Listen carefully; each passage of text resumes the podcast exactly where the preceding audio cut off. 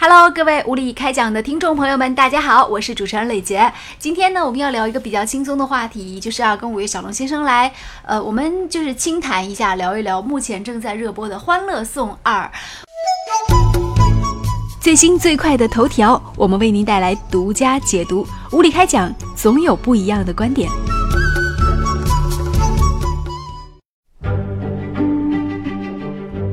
欢乐颂二》目前实在是太热了，这个剧集，嗯，那看到现在为止，我们今天要提一个观点，就是《欢乐颂》里面的人好像一个一个都是段子手的感觉，嗯，这个观点是你最先提出来的，你为什么会有这样的印象？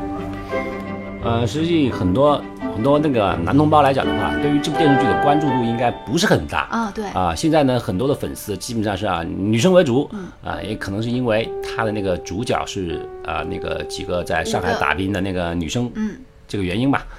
他是以那个女士的一个角度是吧，再去看待他周围的工作也好，生活也好，爱情也好，是这么一个这么一个情况。嗯。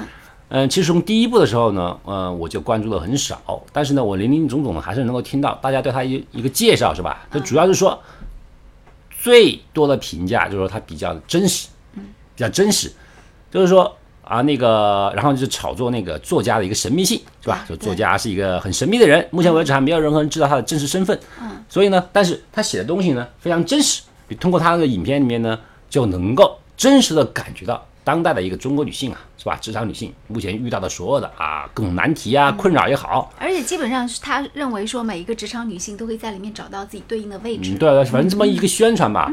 然后到了第二部吧，第二部目前为止呢也是啊还在那个放映中，是吧？还没有结束。哎，我跟着也看多看了几集吧，我觉得看到后来呢，觉得怎么说呢？感觉很奇怪啊。怎么奇怪呢？嗯，我觉得是否是因为第一部的口碑？被强制的定义为定义为什么呢？定义为它是一个很有道理的一部影片，是吧？所以这部影片里面，影片里面，旅行教科书，它浓缩了很多什么啊，什么原理也好啊，道理也好啊，真实状况也好啊。所以我感觉我还没看几集的内容里面，我整个《欢乐颂》二部里面的主角啊，各一个啊，都像老师一样，说的话呢，都像都像心灵鸡汤，人生导师，怎么讲一句话之后呢？都要可以帮人家琢磨几次，然后呢，可以想出很多很多的语言。嗯，我说如果简单的，你如果说我仅仅只是这一点的话，我觉得还好吧，是吧？很多人喜欢喜欢听名人名言，去慢慢去听也没关系。可是你现在说，你这几个主角，你这几个主角是一个什么身份呢？嗯，都很年轻，嗯，他们都是刚刚到上海来打工，他们也并不是立刻就开创一番天地的人，是吧？那么这些小年轻们。怎么每个人也说出话来，都像是，啊，人生沧海，啊，沧海一粟，好像是完全是，一副一副怎么说呢？历经沧桑啊，一种一种历经沧桑的一种说出来的话，头头是道，嗯，充满哲理，嗯，管你是十九岁还是二十九岁还是十八岁，即便你刚刚去上班，刚刚毕业的小女生，她说出来也是头头是道。哎呀，爱情啊，就是什么什么什么，生活呀，就什么什么，男女啊，什么什么。你每时每刻如此看破红尘的话，你就不要去上海打拼了啊！你天天讲这么多话的话，你直接捧一本佛经去看，那里更有道理。就完全没有可能的，知道吧？每一个人他有自己的一个，就是说他的有一个生长的一个轨迹，他的轨迹里面永远是遵循着一个这样的一个很简单的一个模式，什么呢？首先你要去受挫折，受了挫折之后，你呢没有被打倒，然后还能够站起来。这个时候，你才能够反过来有所领悟。我觉得是这样，是不是因为大家对这个剧期待太高高，所以后来编剧在整个后来在进行二度创作的过程当中，他就摒弃了原来的一些就是比较朴实的语言，他就直接希望每一个地方都是一个爆点，是一个热点，所以你就让人看了，他希望达到的效果就是让人觉得说不断的高手过招，然后高潮迭起，呃，每一个人都是段子手这样的感觉。就是很明显有这种情况在，有点刻意啦。就是说，当别人说我的优点是什么的时候，啊，我就拼命的发展我的优点，以导致本剧全部是优点。对，尤其是曲筱绡这个角色，就王子文演的曲筱绡，我觉得每一次大家都要等她金口一开，就是出来那种，就是那种，就是。但是你没有没有发现中间有一个很奇、很很很不好、很不好的一个情况出来是什么呀？就是说。这些人生哲理的段子手，或者说放嘴炮的人，跟他们本身的人物形象呢又极端的不对称。他们说起话来条条是道，引经据典。接下来轮到他们办事儿的时候呢，蠢态必出。嗯嗯，你看他那个是是是杨紫杨紫演的吧？那个小女生，嗯对是吧？对对啊，说起男人啊、女人啊，也是头头是道，是吧？嗯小蚯蚓啊，那是完全就是什么一个过来人的一个态度。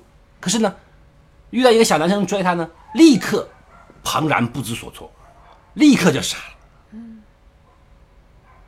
哦，每个人都有这样的成分是吧？说起来这么容易，然后做起来就像个傻子一样。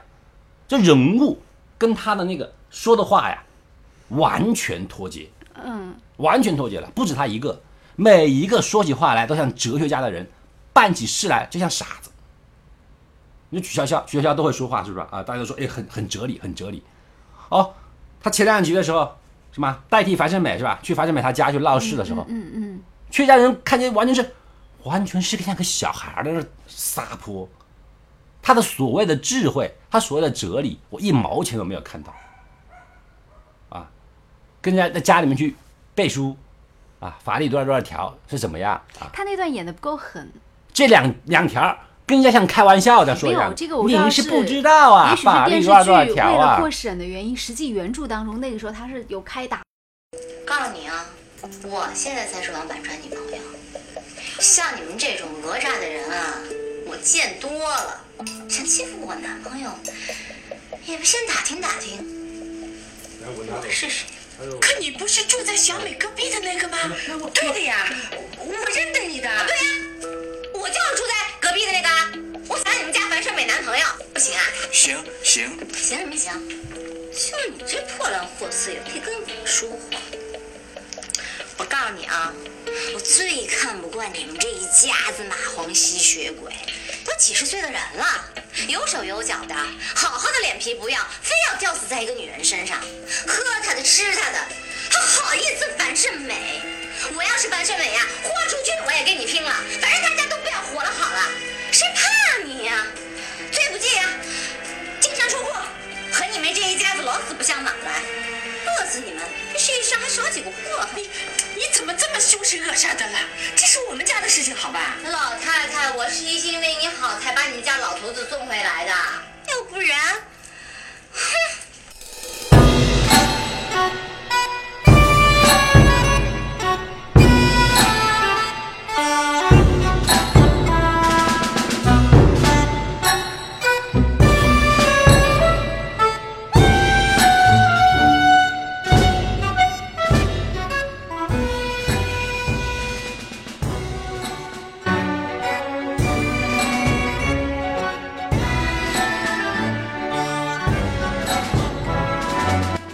他这种调侃跟人家说话的时候呢，就出现出他本人，实际上要演员本人，他压根儿就是一个小孩，他本身就是个小年轻儿，背书，哎，他完全就是个小年轻，他以调侃的方式去跟一个流氓家族去谈，你知不知道你要判刑五年十年啊？然后呢，他家里面凡是美了几个完全是像神经病一样的人物形象，是吧？动不动把自己老爹送到自己姐家去，送去之后送回来再送送，完完全全不符合情理。像这么神经的人，听到人家曲筱绡一句话之后，吓死了，说不会吧，好可怕呀！对这个太夸张了。我们要改邪归正了对啊，太太莫名其妙了，这段演的不好。就说这就是个情况在这里。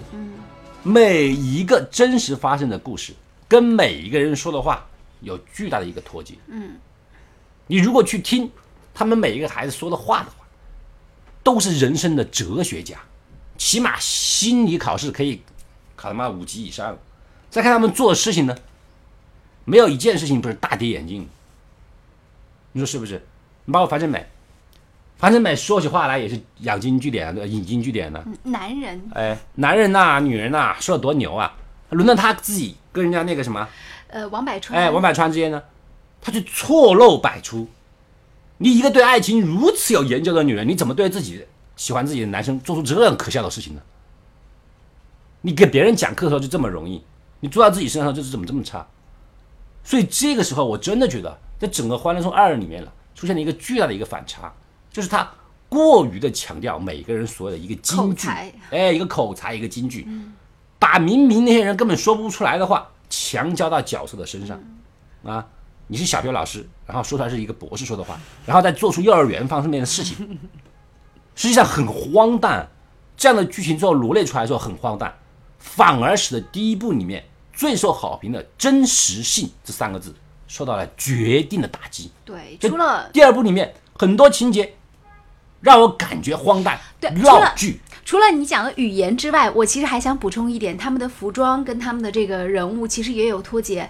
樊胜美作为一个在上海可能月薪一万的这种白领，实际上应该是不可能拎得了这种一两万的包包，然后买得起就一件大衣就一万多这样的穿搭的，而且很多都是最新的这种款式，我觉得亮眼的人一眼就能看得到。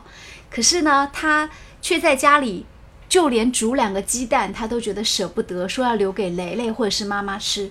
你说这个也是很脱节的一件事情啊！一个可以穿就是几万块大衣的，然后拎几万块包包的一个人，突然之间很珍惜几个鸡蛋，我就觉得那几个鸡蛋用台湾进口的，就是那种中国人吃不起的茶叶蛋，非常的珍贵。